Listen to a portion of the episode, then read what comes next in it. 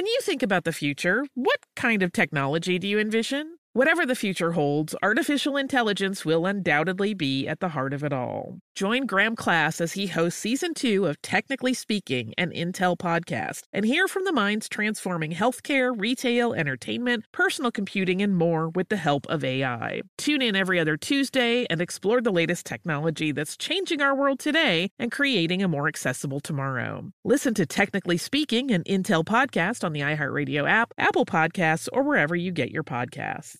Olay's new Indulgent Moisture Body Wash covers your skin in layers of rich moisturizers and vitamin B three complex, transforming your skin from dry and dull to moisturized, soft, and smooth in just fourteen days. Feel the best in your skin and glow with confidence, all pride. For the third year, Olay Body is a proud sponsor of iHeartRadio and P and G's Can't Cancel Pride and supporter of the L G B T Q plus community. So this pride, glow with confidence, not just all month, but all all year long. Check out Olay's new Indulgent Moisture Body Wash online or at your favorite retailer.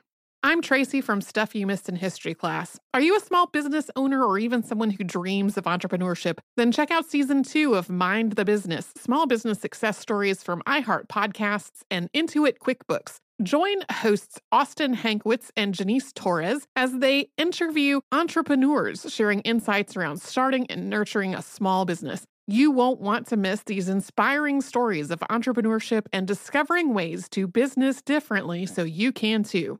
Planning your next trip? Choice Hotel's family of twenty-two brands has over seven thousand four hundred locations and the perfect hotel for any traveler you want to be. Like a Cambria hotel serving up locally inspired craft cocktails for all my folks who maybe want to meet up and talk about Mad Royals. Check into a Radisson hotel with flexible workspaces for you drivers who listen during business travel. Or a Comfort hotel with free hot breakfast, family-friendly pools, and big spacious rooms for the parents who listen with their kids and need a little retreat. What are you waiting for? Join Choice Privileges and start earning points to toward your next stay. Find a stay for any you when you book direct at Choice Hotels dot com, where travels come true. Welcome to Stuff You Missed in History Class from How Stuff Works dot com.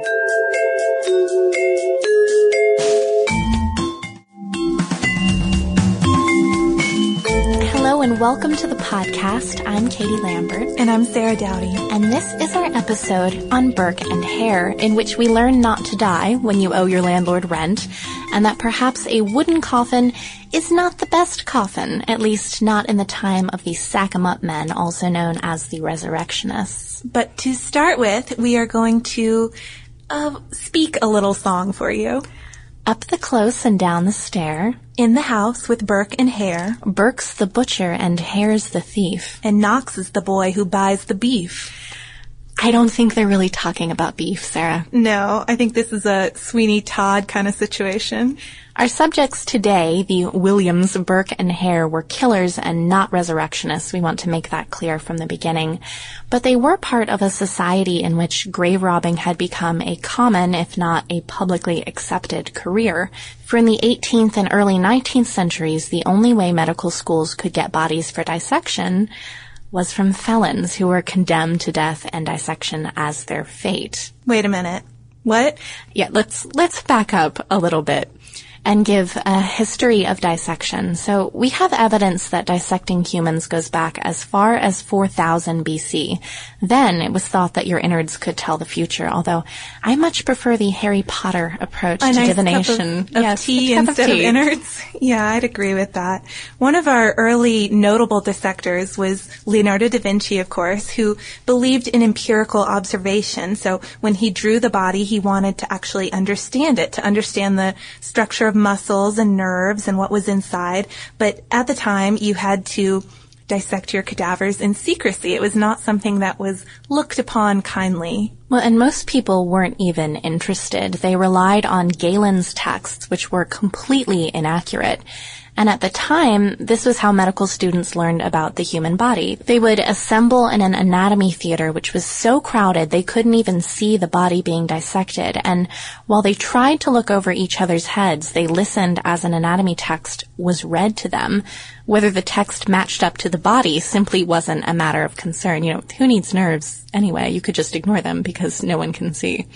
And Da Vinci was hoping that if you actually investigated the body, you wouldn't just learn about how everything worked, but maybe you would find the soul, which we've talked about that on an earlier podcast. And he didn't, but what he did do was author the first real anatomy textbook, even though it wasn't considered important until late in the eighteenth century. But his text was finally widely published because this idea of empirical observation suddenly seemed essential to science. When more people who go into hospitals are ending up sicker or even dead than cured, perhaps we can figure out why, but how did dissection go so awry and lead to grave robbing? So in this podcast, we're going to focus on the grave robbing situation in the United Kingdom. And the whole thing probably started with James the Fourth in Scotland. And in the sixteenth century, he gave his patronage to the Edinburgh College of Surgeons and Barbers. Barbers doesn't really seem to fit in there, right? But barbers were surgeons and dentists, too, back in the day. And it wasn't until later that surgeons with actual medical training and academic knowledge were separated from barbers. So I think you could be going and getting your hair cut, get your teeth cleaned, maybe have a little light surgery. It would be a time saver. If you didn't die, yeah, it might be, it might be a real time saver. But James was the one who decided that felons who'd been executed could also make good lessons for medical men, and they couldn't be buried after that. So this was a, a pretty heavy punishment. But the problem was that once medical students started dissecting, they all realized how important it was for medical knowledge to, to really know the body. But there weren't many bodies. So few criminals were executed and then donated, and they all went bad since refrigeration wasn't exactly all figured out at the time. They need these bodies, but they can't get them. There's demand, but there's no supply. Or is there? Well, there is a supply, and that's fresh graves, of course. And at first, the medical students actually do this themselves. They go out and dig up the graves, but it's soon forbidden by med schools, and it's really weird, I think, to imagine these young doctors going out and hunting for bodies. It's very Doctor Frankenstein. So once they're forbidden, someone else had to steal the bodies, a resurrectionist, so we've got some entrepreneurship in flesh. But the resurrectionist would sell the bodies to the doctors or the med students. So everybody's getting what they want, except perhaps the families of the deceased. Yeah, and we should talk a little bit about how they would actually get these bodies, too, how a resurrectionist would work. And it was easiest to do this in pairs. Obviously, we're talking about a possibly adult body, dead weight that you're lugging. And one person would be the lookout while the other one dug. And then according to an article in History magazine by Phil Jones, there was a pretty efficient way of carrying out the exhumation. And here's what you would do. You would dig the hole at one end of the grave, and then you would crowbar the part of the coffin that you uncovered. So sort of popping it back against the soil. Yeah, to break it. Yeah, and you would cover that with sacking so that it wouldn't make a really loud noise and alert authorities or angry family members. And then you would put ropes around the corpse and heave it up through that hole that you've made. Um, but there's a weird legal loophole here, and to get around it, these people had to further desecrate the bodies. Right, you had to take all of their clothing and belongings and then put that back into the coffin. So they're stripping these corpses and returning everything to the grave. And that was because it was a crime to steal property, but there wasn't anything specifically mentioned about taking bodies. So if you just took the corpse, you were fine. But if you took a corpse who was, you know, dressed and perhaps wearing jewelry, well, that was just You're taking criminal, things too far. So. Yeah. So this obviously doesn't sit well with families. And soon we have armed guards at cemeteries and walls built with steel housings called mort safes put over graves. Think more actually of like your modern cemetery with that concrete casing around uh a grave. And wealthier people even were buried in metal coffins, so families were really trying to protect their dead. Our grave robbers are very resourceful, however. They started buying bodies directly from the undertakers or pretending that they were the relative of a dead person and claiming the body. So they're either outright stealing the bodies before they're buried, or they're getting them from an undertaker and having him fill the coffins with something else. Yeah, and, and in case you're wondering why people want to go through the trouble of digging up probably kind of gross old bodies and selling them, it's because it was very, very lucrative. And it turns out to be pretty lucrative for Burke and Hare, too, in eighteen twenty-seven and eighteen twenty-eight when they start their plan. William Burke and William Hare were both Irishmen who ended up in Scotland. And to give you a little physical description, Burke was about five foot five and considered attractive, while Hare was hideous and stupid-looking. And this is not my assessment. I would never be so mean. It's a contemporaries. And they were drinking buddies. Jerks tend to find each other. And they ended up in the same boarding house together. Burke was living with a woman named Helen McDougall, and Hare with Margaret Laird, who ran the place after her husband died. And an opportunity arises. Yeah, an old man who was boarding there died, and he owed Margaret money. And so Hare suggests that maybe to get the money back, and maybe even make a little extra, we should sell the body. Oh, yeah. yeah. Why didn't I think of that? Because that's what you do when thing. one of your guests dies. So it was surprisingly easy. Um, a med student told them to go see Doctor Robert Knox, who was in charge of this private anatomy school and must have had a little reputation for buying bodies. And he pays them what was then several months' wages and promises more if they can find him a fresh corpse. So these two scoundrelly type of guys suddenly have a really good prospect in front of them. Because how do you get the freshest of the fresh in corpses? By killing someone and then delivering the corpse immediately. And that they do. Their M O was to give the person plenty of alcohol, and then when he or she was drunk or passed out, one of them would immobilize the body while the other suffocated the person with his hand over his or her mouth and nose. And they killed perhaps fifteen people, older women, younger women, prostitutes, beggars, in general, the down and out, or people who were not as likely to be missed. Uh, their cockiness eventually caught up with them, however. They murdered a mentally retarded boy that everyone around town knew. And when he was brought into the anatomy lab, some of the students told Doctor Knox that they recognized him. They knew who he was. So Knox took off his face first. But even then, they weren't caught quite yet. Their last victim was an older woman named Margaret Docherty. And this is found out in a, a very uh, poor way of running their hotel business. So there's another couple staying at the lodging house at the time, the Greys, and they're asked to leave one night, leave their room, and that's kind of weird, they think. And so when they come back the next day, uh, Missus Grey is trying to get back into the room to look at some of her belongings, and she's not allowed in. This is just raising their suspicions yeah, even something more. Something fishy. Something's going on. So they wait, and when the coast is finally clear, they go back into the room, and when she's looking for her belongings, instead she finds the body of an old woman under her bed, and it is Docherty, and Burke and Hare try to bribe them, trying to split the money with them, but they refuse, and they go to the authorities. So by the time the police get there, the body had been smuggled out, but it was soon found in Doctor Knox's school in the trunk they always use to transport their bodies. And so now they're caught.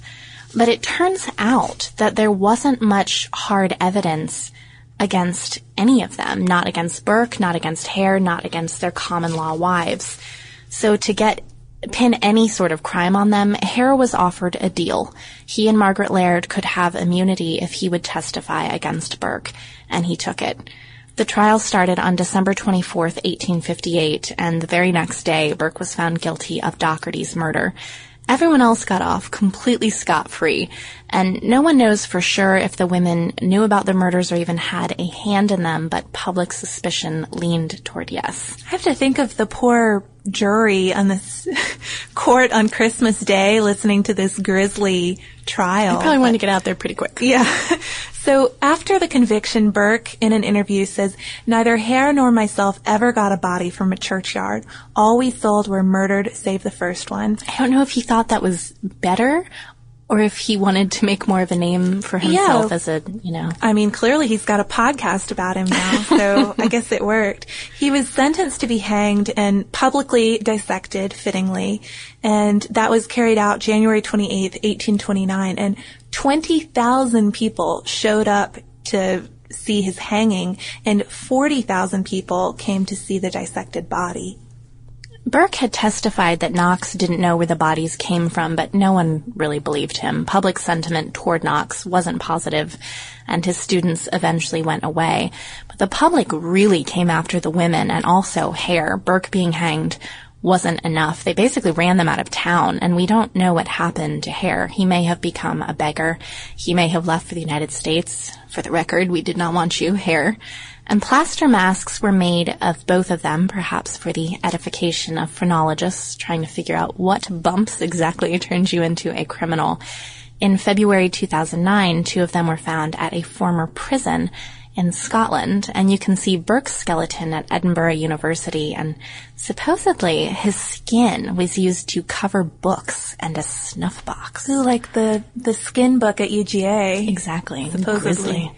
Um, so what happens after this, though? Obviously, this doesn't end this body shortage in England. We have copycats, the London Burkers, who are three guys who try to sell a teenage boy's body, and he had clearly been murdered.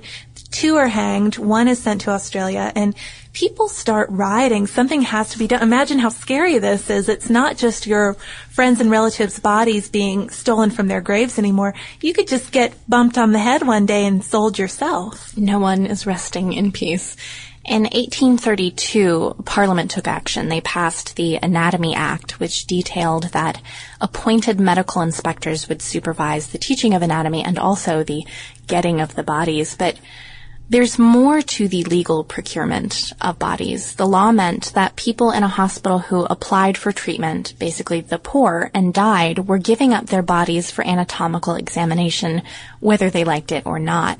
And the same went for the workhouses. If you were too poor to afford burial, which you probably were or you wouldn't have been there, your body could be donated against your will.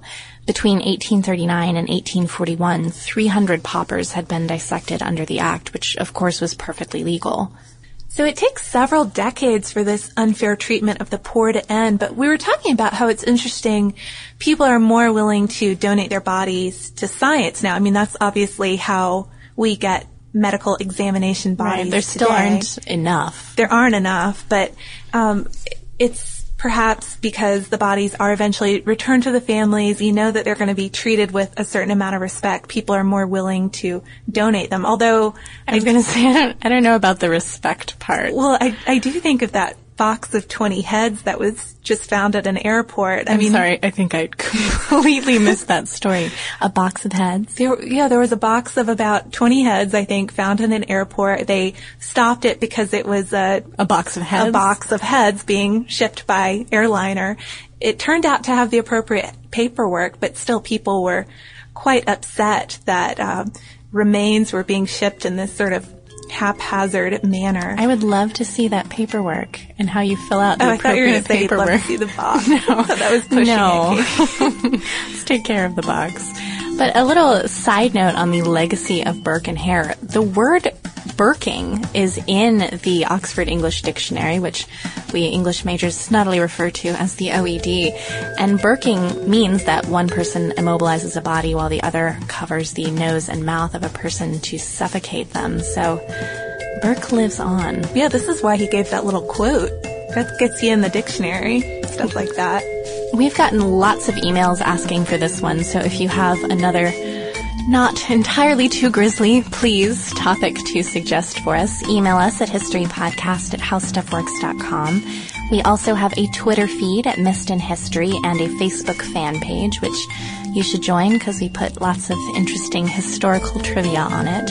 And if you'd like to read a pretty cool article about snake oil, radioactive water, and implants of goat testicles that I edited, you can search for ten instances of medical quackery throughout history on our homepage at w w w dot how stuff works dot com. For more on this and thousands of other topics, visit How Stuff Works dot com. And be sure to check out the Stuff You Missed in History Class blog on the How Stuff Works dot com homepage.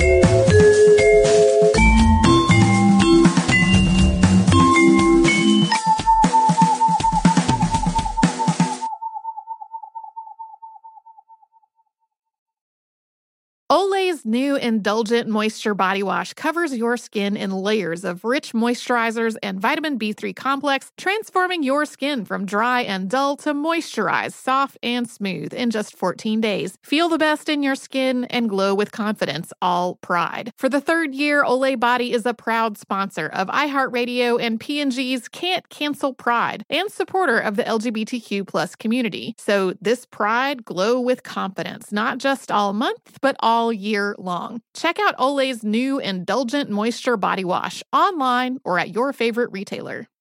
Diamonds Direct has done it again. This month only, get ready for an offer you can't resist. Buy a natural diamond engagement ring of one carat plus and receive a free natural one carat diamond tennis bracelet valued at two thousand dollars. That's right, a stunning diamond tennis bracelet at no extra cost. Imagine giving her the ring of her dreams and her wedding gift all at once. So hurry into Diamonds Direct. Your chance to get a free tennis bracelet will not last long. Details at Diamonds Direct dot com.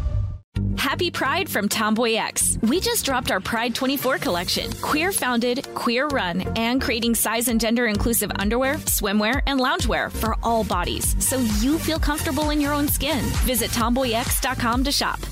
Have you ever wondered what it would be like to have supervision, enhanced hearing, extraordinary reflexes, to be, dare we say, superhuman?